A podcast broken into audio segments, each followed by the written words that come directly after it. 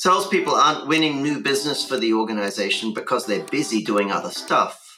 And what's the other stuff they're doing? Well, the other stuff they're doing is the stuff that we argue should be the responsibility of operations. They're managing accounts, which is just a fancy way of saying rolling up their sleeves and getting involved with transactions that they probably shouldn't be involved with. There's so, so much nonsense that goes on in organizations based upon this sort of careless idea that we get to determine the price at which something needs to be sold. You know, people talk about, well, we're calculating the, the calculating the price. No, you're not. You're playing with numbers. You're not calculating anything. The market calculates prices.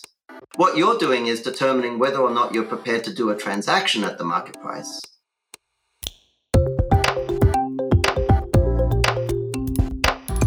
Hello and welcome to the Melting Pot. I'm your host, Dominic Monkhouse.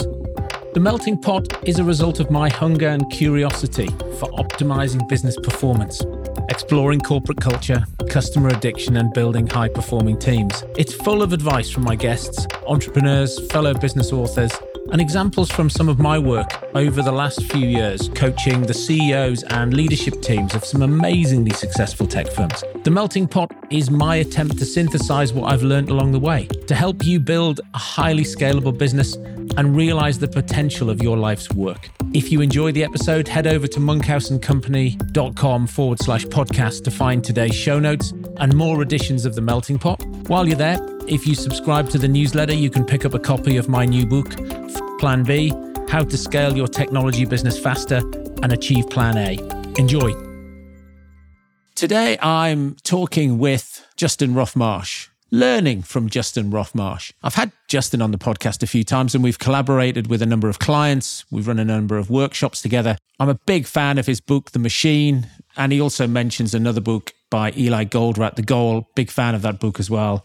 So Justin does some work in tech, primarily works in uh, industrial manufacturing businesses.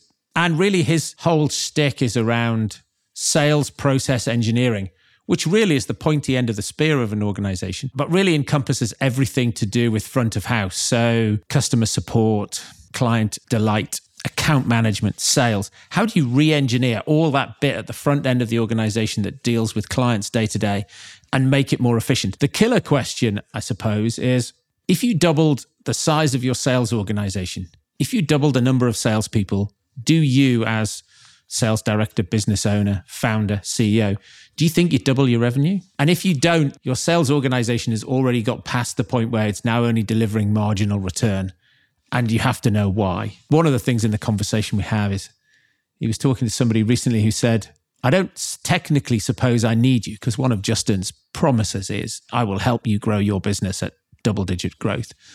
And the guide said to him, I suppose technically we don't need to hire you because we're already growing double digits. And Justin said to him, Well, why are you? And he couldn't he couldn't answer the question. So we get into why that might be true. We get into why marketing and brand aren't important, why product quality is absolutely key and ultimately becomes the constraint on the growth of your business. So, another great conversation with Justin Roff-Marsh. I always enjoy these. He's contentious, he's opinionated, but he's right. I'm sure you'll love it.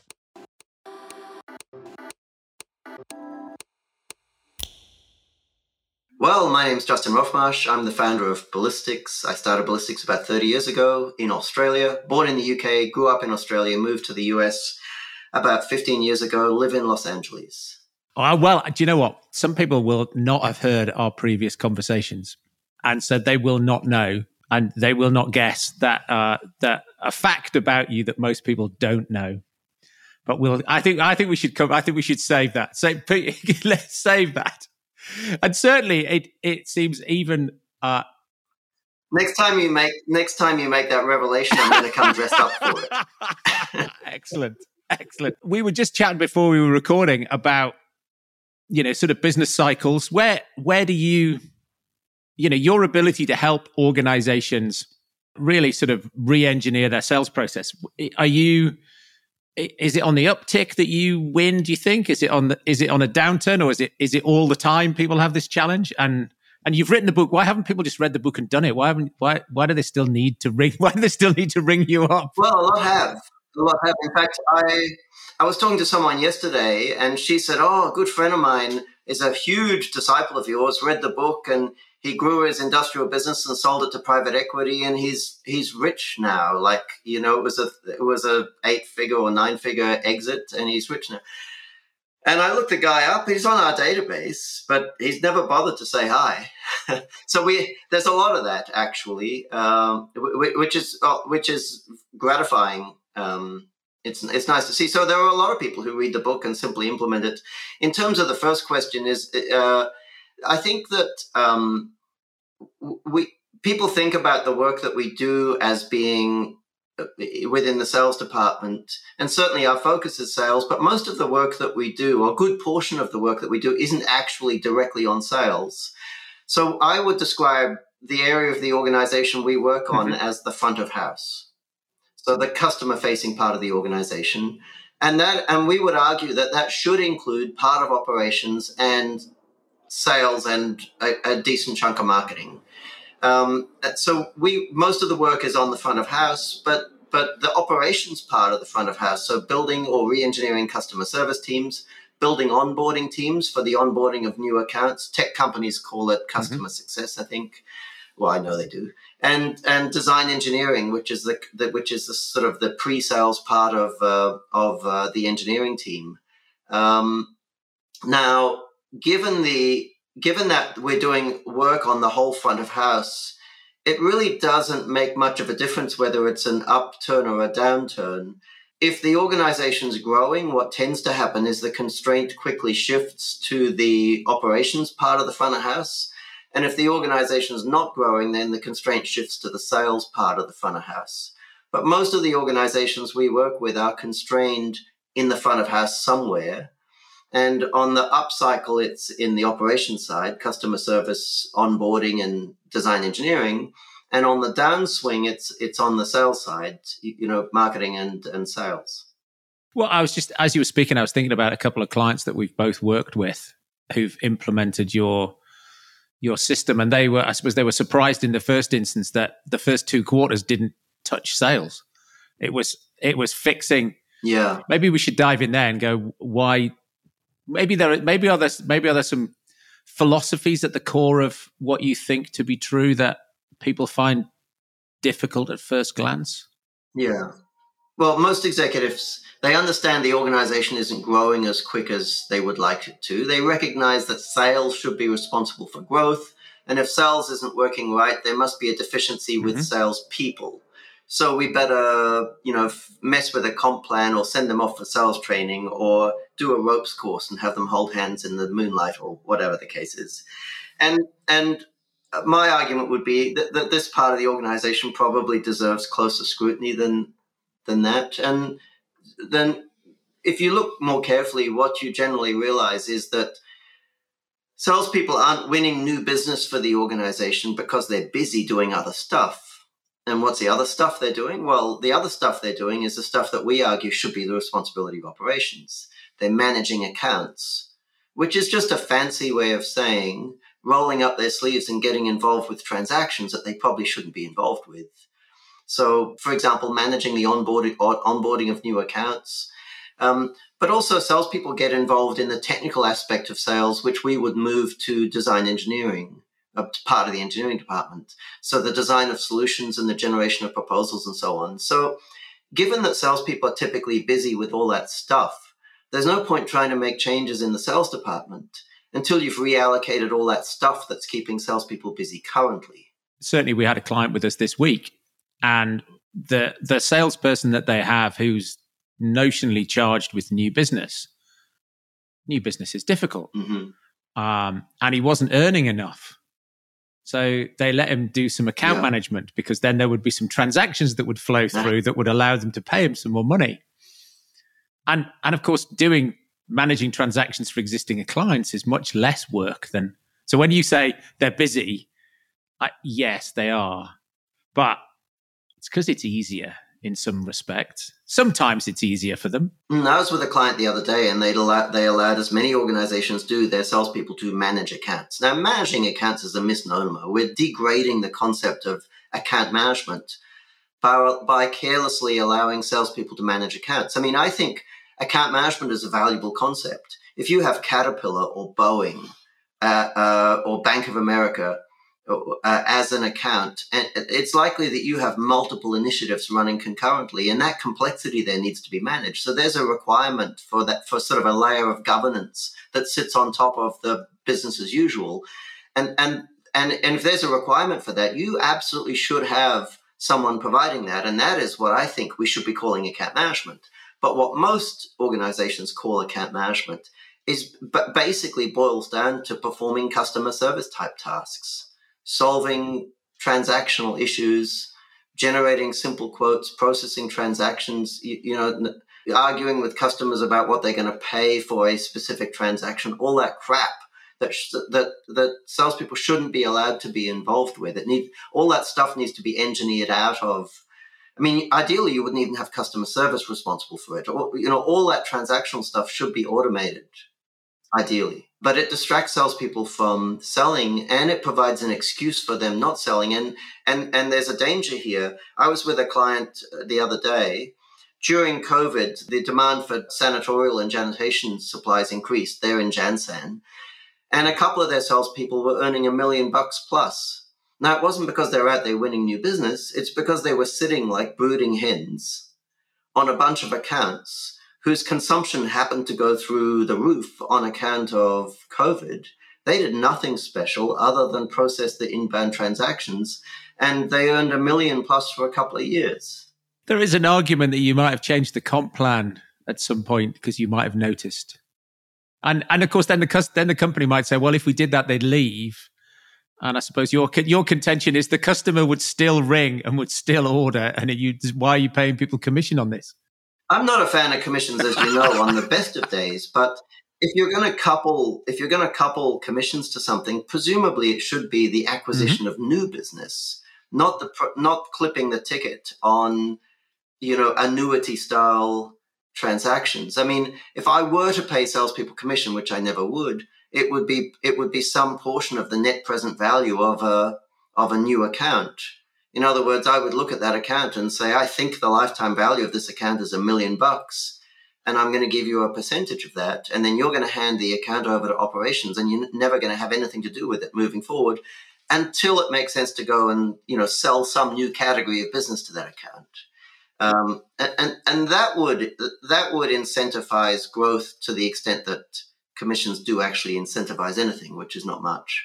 I think the evidence is if if it is actually transactional, I can find evidence that if people are on piece rate, you know, you know, putting widgets in a box, doing a thing, knocking hundred doors a day, you know, paying people piece rate, you can you can drive up some volume. Yeah, if it's mindless work. Yeah, yeah. If it's, mind, I mean, that was the finding of. Uh, this, there's some academic studies that have been done, and yeah, yeah, the findings are that mindless work, digging ditches, uh, and I would, I would, I would agree that there are elements of sales that are mindless, like knocking on doors. If you pay someone on a piece rate, you're probably going to increase their rate of work. But if they're if they're doing knowledge work, if they're sitting solving problems, you know, designing a new airplane, for example. I mean, if you went to Elon and, and, and suggested to him that maybe the engineers at SpaceX would work better if you paid them on a piece rate, he'd throw you out of well, there in 10 seconds the idea would be idiotic on the face of it. Well, or you know, if if support techs got paid per ticket, or you know, developers got paid. I mean, I yeah. often pose the question to clients. I say, look, if you paid you. Yeah, well, they'd write shorter lines, wouldn't they? I mean, they just would, right? They would, and if you paid, if you paid support, or in a call center, you know, when as soon as they say how many calls you make, you know, they hang up on customers, or they just pick up the phone and put it down again, so that their call stats look better. People's behavior yeah. changes to match the the compensation plan. I think sales managers are lucky that piece rate pay doesn't directly drive behaviors because if it did, you'd end up with with even worse mischief going on in sales departments than you yes. have currently. And you get plenty of that. I mean, you know, uh, Wells Fargo got into a whole heap of trouble opening accounts for people that had, that didn't want them because that was how people measured success. I mean, I started sales in the insurance industry, and it didn't take long sales salespeople long to figure out that they could convince people to buy, you know, insurance policies uh, that they didn't intend to keep, and and then so a salesperson could join the organization, sell all their family and friends, leave with their big fat commission check, and then have their family and friends cancel. And the and, and then when the insurance company came and did the clawback, as we used to call it, the company would end up holding the can. It took it took sell we'd hire new salespeople. It took new salespeople like a matter of weeks to figure that out. So if you don't pay people commission, what do you pay them? Their market value. Just like everyone else in the organization. So there's rumor has it that Google has a artificial intelligence engineer who they pay $5 million a year. I've never met a salesperson who earns $5 million a year. And the reason they pay him $5 million a year is because that's what they had to pay him to convince him to go and work at Google. Well, I was uh, reading an article yesterday where graduates who have a degree which is specific to AI were getting four hundred thousand dollars straight straight out of uni. I, I think every business owner, entrepreneur, wannabe entrepreneur should have to repeat to themselves ten times a day as they're shaving or whatever. The market sets prices, we don't. And that applies to how you compensate employees. It also applies to to the products and services you sell there's so, so much nonsense that goes on in organizations based upon this sort of careless idea that we get to determine the price at which something needs to be sold. You know, people talk about, well, we're calculating the, the calculating the price. No, you're not. You're playing with numbers. You're not calculating anything. The market calculates prices for both employees. And what you're doing is determining whether or not you're prepared to do a transaction at the market price.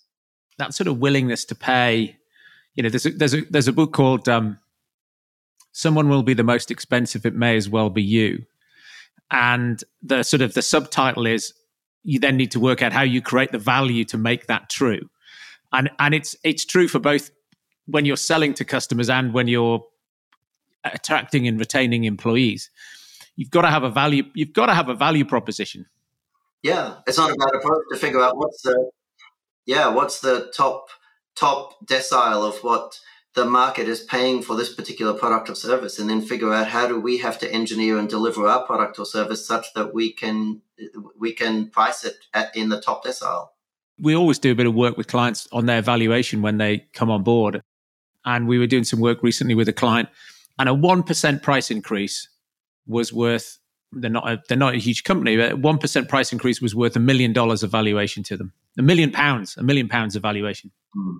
And so that was a, you know that was a number that they didn't realize. And quite often, I think clients can charge more than they are charging. Actually, often it's as a small business, it's in your head a sense of lack of worthiness. Yeah. The next question you ask is if you think there's enough elasticity to get away with a 1% price increase, which presumably you and the client both did, is how would we have to change the product or service so that we could get away with a 5% or a 10% or a 20% price increase? The core problem that we rub up against is is is not really a problem with sales. I mean, we fix we fix problems that are structural problems. You, you know, you know, redesigning the re-architecting the organization. But all we do is shift the constraint to the core product. In other words, what we end up bumping up against is the organization doesn't have a truly compelling proposition. When you put the proposition in a, in a, in a kettle and boil all the fat out of it, it looks just like everyone else's. And I think a lot of executives are scared of it. There's not enough of the gray matter in the organization dedicated on a day to day basis to the kind of innovation that's required to cause the product to be materially different or the service to be materially different. And there's two ways to be materially different.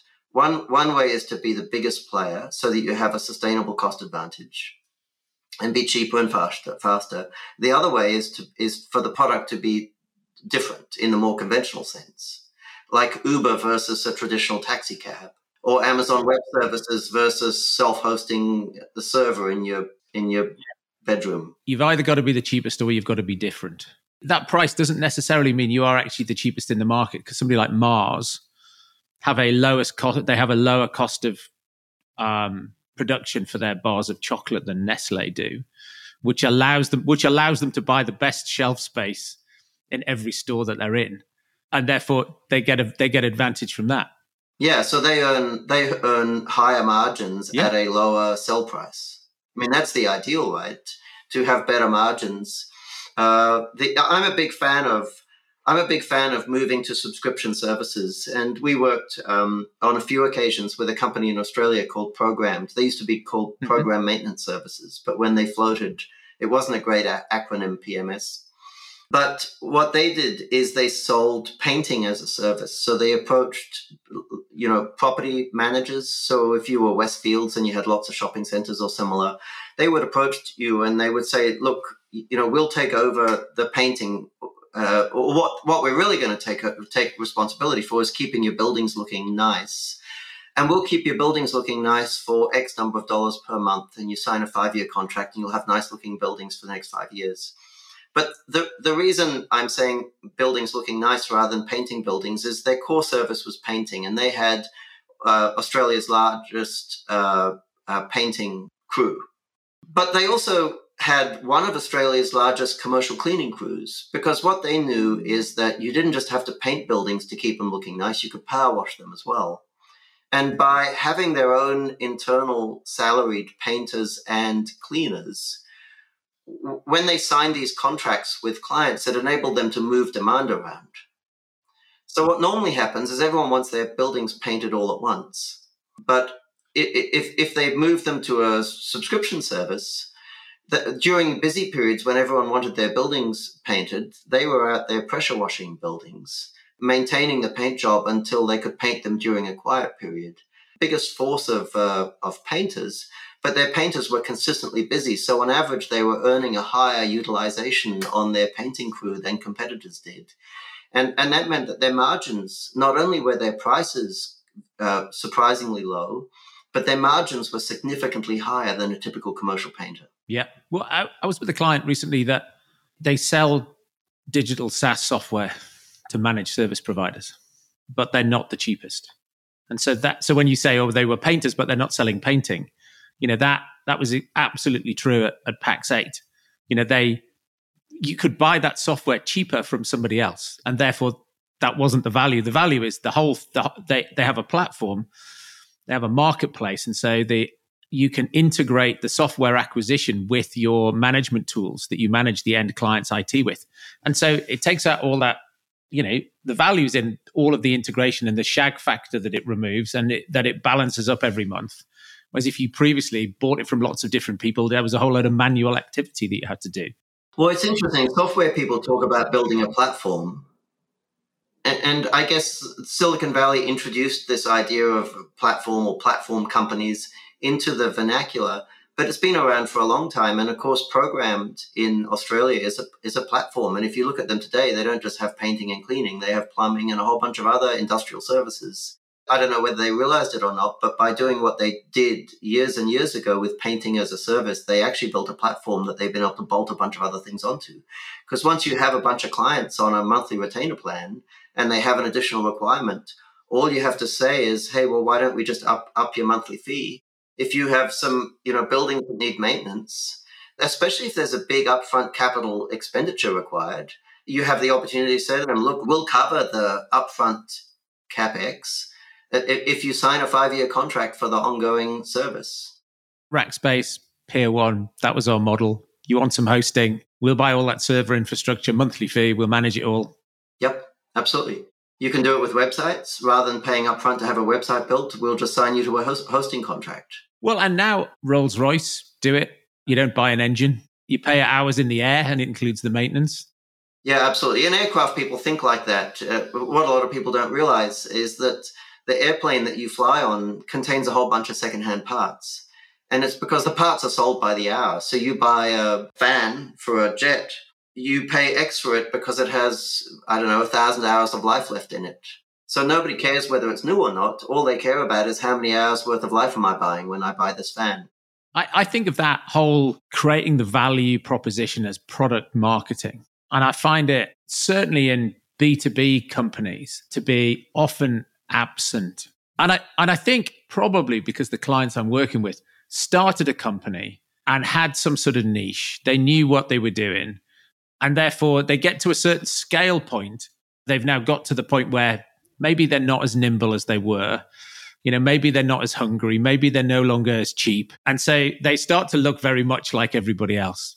And you have a legacy customer base and you're concerned about disrupting them. I think, I don't know whether it's cause or effect, but straight away, I think the problem is this term product marketing.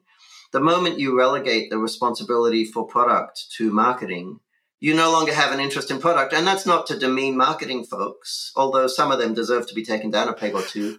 It's because it's because marketing folks don't have the ma- a mandate to make the kind of decisions that you need to make in order to have a materially better product.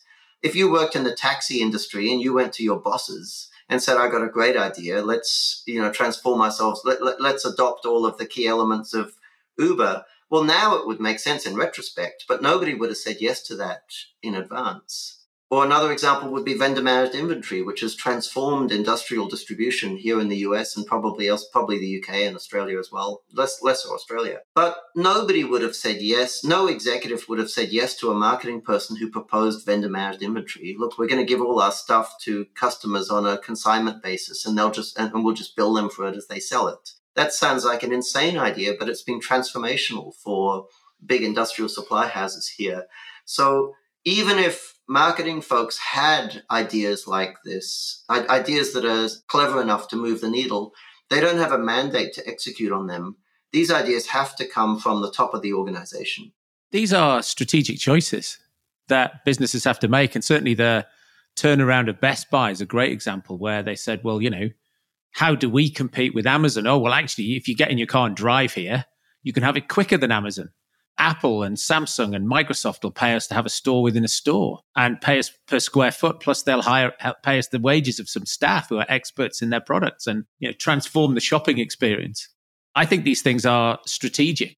In some ways, the executive team in an organization often doesn't spend a lot of time talking to its own customers. Some of them do, but some of them don't. You know, there's an interesting tell just to beat up on marketing people a little bit more. Marketing people actually admit without admitting it, which is why I call it a tell, that they're not responsible for product. And the way that they admit it is they don't talk about products. They have cho- they've done this they've done this bait and switch. They talk about brands. They say, "Oh, we're building a brand." Or they use brand as a synonym for product or even for company. They say, "Oh, I'm managing a portfolio of brands." And what they have done or tried to do is try to fabricate an abstraction. They've tried to argue that the marketing persona, if you like, of a product is somehow different from the physical attributes of the product. We have a word for for goodwill, right? It's goodwill you know, if you have a product that has a good reputation, it has goodwill, and, and accountants have recognized that for years. We don't need this word brand, but it's a fabrication that's been created by marketing people for the benefit of marketing people, and they do get great benefit from it. They they convince folks to give them money to work on the the brand, whatever the fuck that means. But the interesting thing is, it's also an admission that they don't have responsibility for product. Because if they did, they wouldn't talk about brands all day. They'd talk about building better products somebody was showing me a video the other day of Elon Musk on TV in the US being interviewed, and he said people should just spend less time on PowerPoint, less time in meetings, and spend more time building better fucking products. I have never once heard Elon use the word brand, and you you mentioning his name just reminded me of that. Never once heard him use that word, and I'm pretty sure if you use that word in front of him to refer to SpaceX or Tesla, he would be insulted by it. It's interesting though. I, in a sense, I think with Tesla, with the Roadster, they created a brand. They created something that had some pull, which then allowed them to create a oh, mass. Oh, yeah. a mass. oh I'm not arguing they don't exist. They do exist, but the, the the brand is a consequence of a great product. It's an emergent effect. It's not something that you get to engineer directly. It's like trying to create a brand around a sports team that never wins a game. I think that might be a tough call. Yeah, or it's like a th- it's like a thief saying, "Oh, I need to I need to to fabricate a good reputation for myself so that I can pitch stuff for more folks." Well, unfortunately, the only way to have a better reputation is to stop being a thief, right? Your reputation is an emergent consequence of your actions on a day-to-day basis. So, who else should we beat up on? Who else, who's next? what are the functions? What are the functions? Well, I don't want to beat up on engineering because they're they're my friends. They're the only ones who like me. Do you think that's a consequence of engineering led and and it, either in the physical sense or in the IT sense engineering led businesses where people have a low regard for salespeople from birth and therefore you know one of the th- one of the things that people often say about your book is is oh this is brilliant this this helps me come up with a way to manage salespeople that I hadn't that hadn't occurred to me before, and manage salespeople much more like I manage the rest of the business or manage the engineering team, and so make it less about this art of sales and uh, and have more structure and science to it. And certainly, not paying them commission helps people in engineering feel better about sales. I think if I was to pick on engineers, engineers make a mistake that's the inverse of the mistake that marketing people make. Engineers fall in love with the attributes of the product and ignore the ignore the marketplace altogether. They build what in their mind is a beautiful, elegant thing. And then they will try and bludgeon the marketplace into falling in love with it. So you need the marketing folks to be the voice of the customer to keep engineering on the right track because otherwise engineering the engineering function becomes entirely self-referential and it builds some beautiful thing that nobody wants you know, the Betamax or, or, or Dvorak keyboard, you know, which is uh, technically better, arguably, but nobody actually wants it. So these are the products of engineering. I, I mean, Elon's brilliance, and not just Elon, uh, probably anyone who's made a who's, who's built a billion dollar business from product innovation. These folks have the ability to have simultaneously a deep understanding of product, ability to reason from first principles where product design is concerned. Jobs would be the classic example, and also have just an intuitive understanding of the marketplace, like like a profound understanding of what customers, what moves customers. I find it amazing that often people don't know who their competitors are or from a sort of jobs to be done perspective, they don't really know why people buy their product or what the value is, or why people buy our product and not a competitor's product. That deep intuitive understanding is often lacking. Yeah, I was talking to a hundred million dollar business the other day, and they said, "Well, technically, we don't need you guys because we're already growing at double digits." Why? Why had they hired you then? why had they hired you then?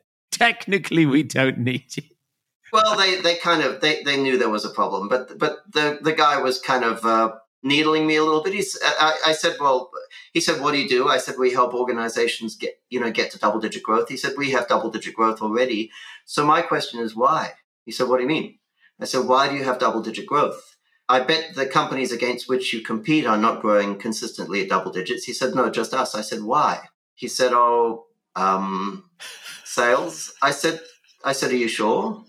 If you count the volume of genuine selling conversations that you have and you compare them with the volume of selling conversations your competitors have, you know, discount it for size perhaps. Are you sure the the delta is caused by he said no i'm not sure at all in fact the reality is our salespeople are all busy looking after the new business they've won they're not actually selling at all i said well sh- if you're growing at double digits shouldn't you know why because if you could figure out what it was exactly that was causing you to grow at double digits, maybe you could do more of it or promote it more aggressively or double down on whatever the hell that thing is. And he said, Yeah, absolutely. That's a good point. If we're growing at double digits, we should probably know. Yeah, because then when it don't. stops, they won't know what to do.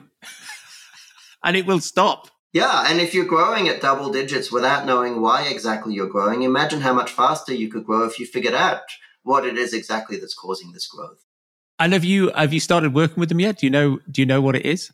No, I don't know what it is. It might be that they have capacity where other folks don't. It might be that they have a reputation for solving one particular problem. I mean, if it's because they have capacity, it, they, they should be trumpeting that they have capacity and they should probably be buying more capacity. I mean, I mean, if, if simply having capacity causes that rate of growth, that, that there would be an argument that they should hold more inventory than maybe the the, their accountant would, would calculate they should be holding. If it's that there's one particular skill they have that is causing them to win business, they should probably figure out what that is exactly and trumpet it from the from the rooftops. But no, they genuinely don't know what is causing them to grow at a double digit rate. And the fact that they didn't know wasn't causing them any concern because they're too busy celebrating the fact that they're growing at double digits. I do think your other uh, your other question is if you double the number of salespeople, would you double your revenue? And often people go, God, no. like instinctively, they know that that's not true. And it's just like, well, you don't have you don't have an efficient sales organization. yes. Well, why not? If you double the size of production, if demand was there, presumably you would produce twice as much. Yeah, and it makes people feel uncomfortable because then you put you're forcing them to look in the mirror. What it signals is your current sales model has hit diminishing returns. So it's kind of the opposite of the 20% growth problem. What's happened is at some point in the past, you grew by having salespeople. So you added more salespeople and you grew faster. And then you stopped adding salespeople. And the reason you stopped adding salespeople is because you hit diminishing returns. That you, you flipped over from being in a situation where adding more salespeople caused growth to it not causing growth. And something fundamental changed at that point. It, it's kind of important that you go back and figure out what exactly was it that changed. But they talk about uh, phase phase phase changes or phase shifts in physics. You know, when when you, you heat water and it becomes steam, or when you cook, cool water mm-hmm. and it becomes ice. You know, your business went through a phase shift. That's kind of important. You understand what happened. And have you got some examples of what they are often?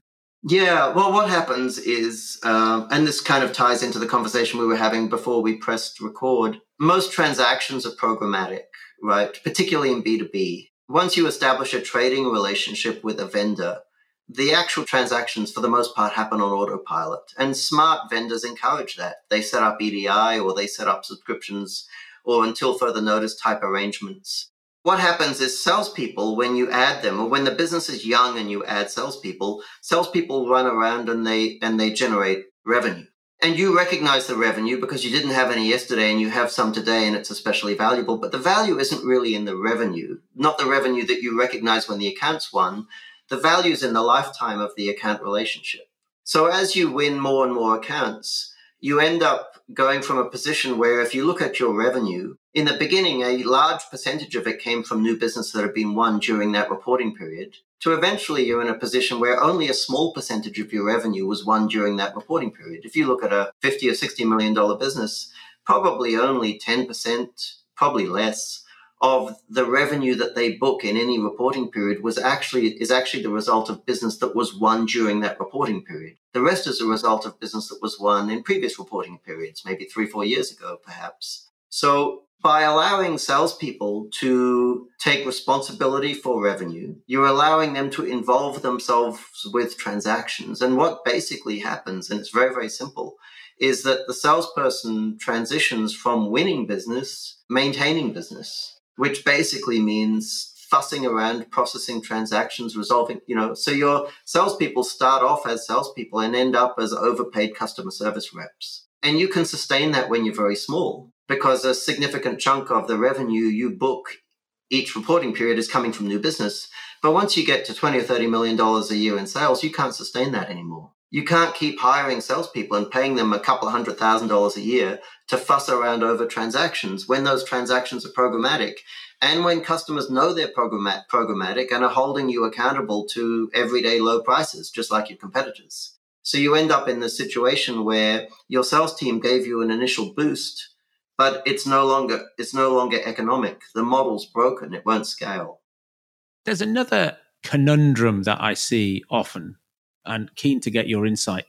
People think about their sales team, I think more like an NFL team with a salary cap than a, you know, team in the Premier League because they've got Mary and Mary's their number one salesperson. And then instead of hiring somebody better than Mary or at least as good as Mary, they go and hire somebody cheaper and obviously not as good as Mary as their next hire. And I just can't get my head round why they just don't go and keep hiring better people. They sort of have this I'm going to deliberately hire not as good people. And then that has an impact. It accelerates that diminishing returns. Well, the problem is a scarcity of opportunities. I think uh, that's the root cause. So, so what happens is, if you have a small number of opportunities, it's very important that the person who is chasing those deals is a brilliant negotiator because that's all you have to work with, right? You have a you have a small number of opportunities the best you can do is your very best at convincing that's the small number of potential customers to transact with you. So you end up elevating the importance of Mary with her special communication skills. You end up overvaluing Mary's skills. I mean, obviously, if you have a choice between a capable ne- negotiator and an, and an incapable one, you're better off with the capable one, right? But the core problem here isn't a deficit of negotiation skills. The core problem in most organizations is a deficit of opportunities. Now, how do you get more opportunities? Well, folks think you run ads or whatever the case is. No, you don't. To get to get opportunities in a reasonable sized business, in order to grow at a meaningful rate, you have to pick up a phone and talk to strangers. That's the critical activity, not the negotiation of late stage deals. It's picking up the phone and, st- and talking to strangers. That's how you get prospects in your pipeline. There's no way of avoiding that. Uh, well, there is. You can invent something that's materially different, like Salesforce did back in the beginning, and you know. But if, if you're selling a product that's that isn't a, a breakthrough product, you, you need a team of people who pick up the phone and start conversations. So the critical requirement is the conversation starter, not the skilled negotiator. Our approach would be to say, well, if Mary's a, a, skilled negotiator, fantastic. Pull her back off the front line. Have her available when when when there's a requirement for these skilled negotiations. I met a guy. You might have heard the story before. I met a guy once on a flight. He uh, shuffled onto the plane late, wearing a suit and a pair of flip flops, and he plopped into the seat beside me. Up up in. I was lucky enough to be in first class, and uh, I got talking to the guy.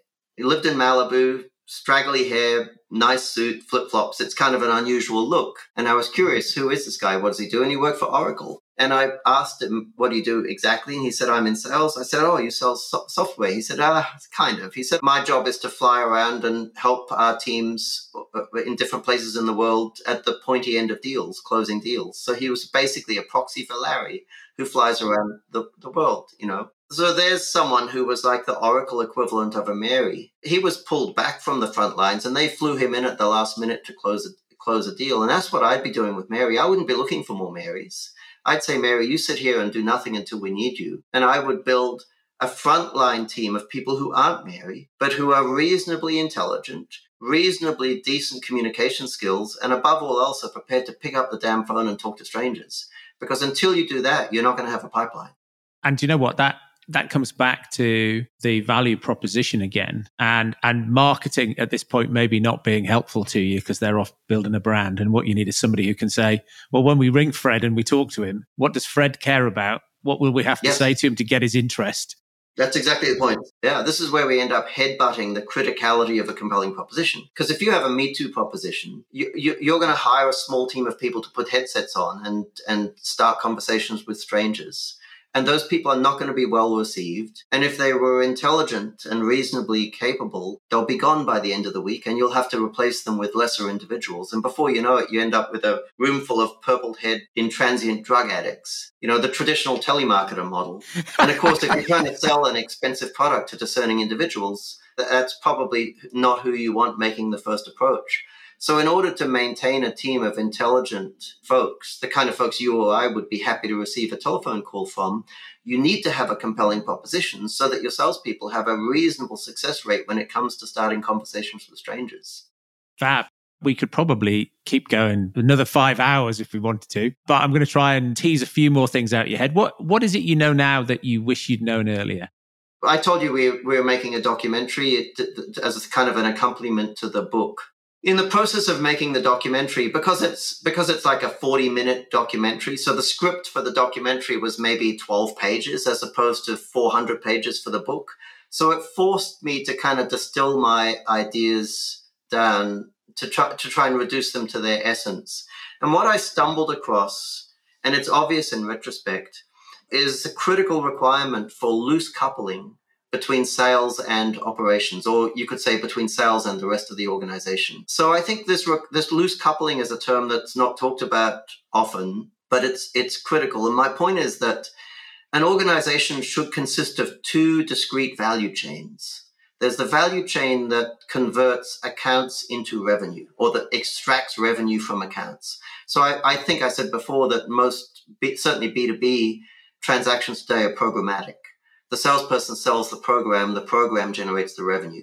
So the job of operations should be to extract revenue from the programs that salespeople have sold. That's one value chain. Now there should be another value chain, and the other value chain is salespeople selling programs. But the critical thing, if you want the second value chain to continue to exist and to be scalable, is that the second value chain must only be loosely coupled with the first value chain. In other words, if you took your sales folks and the marketing folks who support them, and you took them away for a year, the value chain that generates revenue should continue without any problems at all. Now, now, if that's not the case, if your salespeople are up to their elbows in transactions, in onboarding new accounts, in writing proposals, and designing solutions, if you've allowed your sales department to be tightly coupled with operations, then it's only a matter of time until your sales department is no longer selling. And most organizations that we work with reached that point probably five, ten years ago. So when you're designing your sales department, you need to look for examples of tight coupling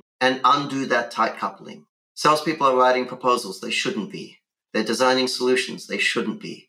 They're solving problems for customers, they shouldn't be. They're managing account relationships, they shouldn't be. Because all of those all of those activities I've just listed are required to convert programs into revenue. So salespeople should not have any involvement in anything that is required to extract revenue from a program. All of the requisite skills and capabilities that are required to extract revenue from programs must exist within operations. And that leaves the sales department free to focus exclusively on the pursuit of new programs. Which might net new customers, but might be new programs existing customers. I've been aware implicitly of the importance of loose coupling, obviously, for a long time because the machine is all about it. But the word never appears in the machine. And I think the word is super important because it is actually possible for an executive to go back to their business and look for examples of members of the sales department performing activities that belong in the revenue generating value chain. And every time you find a salesperson involved in an activity that is required in order to extract revenue from a program, you need to extricate the salesperson from that activity, which means you need to build the capability into operations. And you need to ensure that that particular activity is performed at a faster rate and to a higher standard by whoever is now responsible for it in operations than it previously was by the salesperson. And at that point, you and, and uh, at that point you can say well now the salesperson is freed from that responsibility. And when the salesperson is freed from the responsibility for every activity that exists within the value generation the, the, the revenue generation value chain now you can say we've decoupled sales from operations. And it's only at that point that you can realistically expect your sales department to focus exclusively on the pursuit of new business. I like that it puts into focus some challenges that some of my existing clients have. I just think that, that I'll I'll go and try that language on them. I think it'll bring them some clarity where they've got what they call practices with inside their business that do discrete, you know, data or you know Azure consulting or Microsoft 365 and just having this concept of programs and then it's their responsibility to extricate or drive revenue in the program that's already been sold they're they're sitting there going well, we've done that bit. Sales need to feed us more. And actually, they don't. The practices or the business units need to be responsible for growing their own revenue once they have customers on programs. Yeah, and and uh, you know, once you have customers, if the customer's business is not growing organically, then there's something wrong with your service delivery. Fix your damn product or fix your service delivery. It should grow organically. If you're a printer and a customer comes to you and orders business cards, they've just signaled to you, whether you recognize it or not, that they that they've stopped dealing with their previous printer and they're transacting with you instead. And their default will be to give you all their printing business, unless you do something to really fuck it up.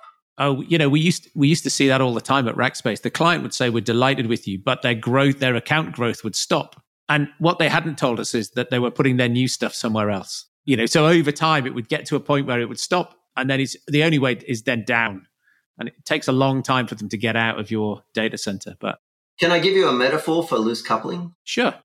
So i'm a toc person and lots of folks i'm sure your folks have all read the goal technically when we talk about a buffer what the buffer represents is a loose coupling because that's why we have a, a queue of work appearing because there's a loose coupling between one resource and the next resource in the chain. But for folks who aren't manufacturers that's not very emotive so I stumbled across this one.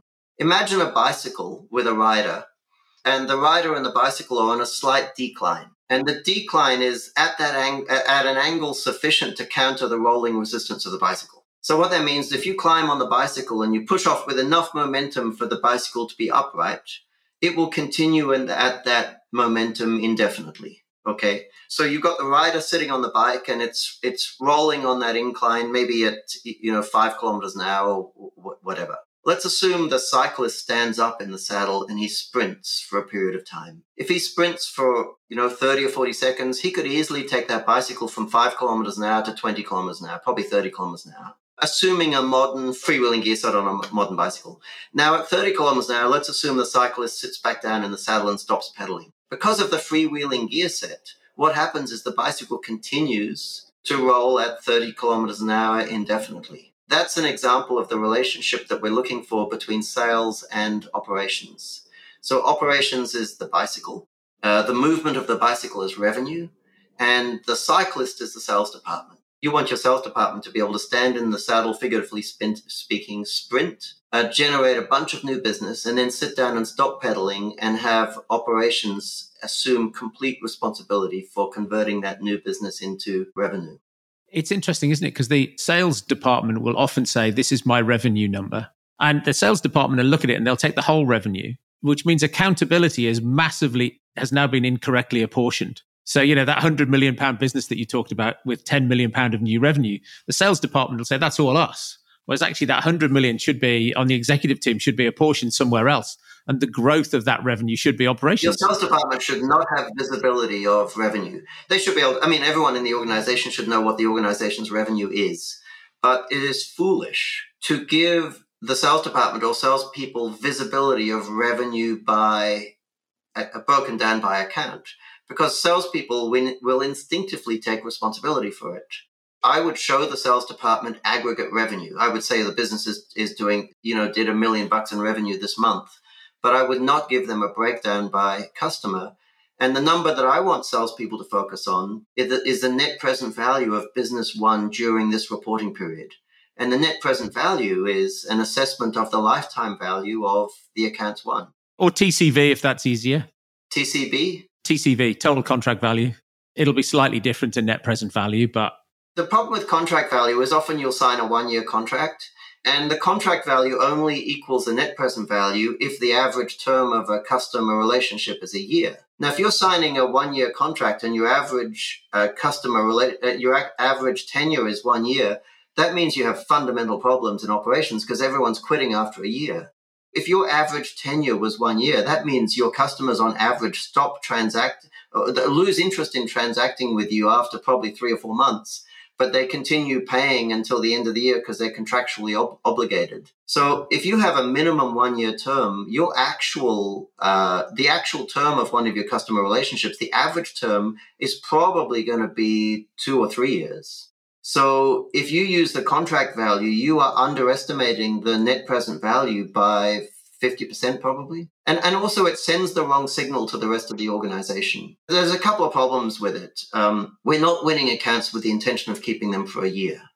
We're winning accounts with the intention of keeping them forever. But the other problem is it, is it entrenches the value of the contract. The contract shouldn't be necessary. If it is necessary for you to lock up your customers with a contract, it's an artificial stimulant and for as long as it's necessary, for as long as you have to take Viagra, right, you should probably take Viagra because you'll perform better with than without. But if you can get off it, it's probably a, a, a good thing. So rather than entrenching the value of contracts, we should be challenging the organization to develop the product or service to the point where there is no contract required. You get lock in without a contract because then you have a much more compelling proposition for the salespeople. Uber didn't make you sign a contract, right? So, Dominic, after you used Uber for the first time, what percentage of your rides since then have been not Uber? I just turn up somewhere and use Uber unless it's not an option. So almost everyone on the planet, from the first time they used Uber, the percentage of rides they had was almost 100%. And that's not because Uber made us sign a contract, it's because they had a superior, a, a materially better product. And they got geometric growth because you used Uber and then you told me that I should use Uber and so there is then zero cost of sales and marketing for adding additional customers and retaining your existing customers forever. Yeah. So my view is don't glorify contracts. Treat them as at best a temporary requirement until you fix the product. Other than the machine and maybe the goal by Eli Goldratt, what else should people be picking up and reading, do you think? There are a couple of good marketing books I like. Um, 22 Immutable Laws of Marketing is a good introduction to Ries and Trout, and they, they wrote lots of other books over the years. So, I mean, I think where, where marketing's concerned, their books are kind of the motherlode. I wouldn't bother with much else. The exception to that would be Crossing the Chasm, Inside the Tornado, and that range. Those books, there are a handful of books there. I, I would read all them. I, I think that and Trout are going to give you good insights into consumer marketing, and uh, the crossing the chasm and, and so on is going to give you r- really all the insights you need into b2b marketing. Oh there's a book called i think it's the secret life of information which had a profound impact on me. It was a book written about PARC xerox. I think it's called the secret life of information. Um, i would definitely read that book. I'd read zero to one from by, by peter thiel and I read a lot of biographies. I don't like business books, with the exception of the go- with the exception of the ones I've mentioned and mine. I hate business books. I think the more you, the more business books you read, the dumber you get on average. There's a book I read yonks ago. Unlike most business books of a certain age, they actually then released it on Audible. So I caught back up with it, and I had the author on the podcast recently. Bill Price was at Amazon when they obsessed about the book's called "The Best Service Is No Service," and it was like, don't fix it work out why they had to ring us in the first place and obsess about driving down that. Uh, and so it was great to have him on the podcast a couple of weeks ago and uh, and chat to him about that book.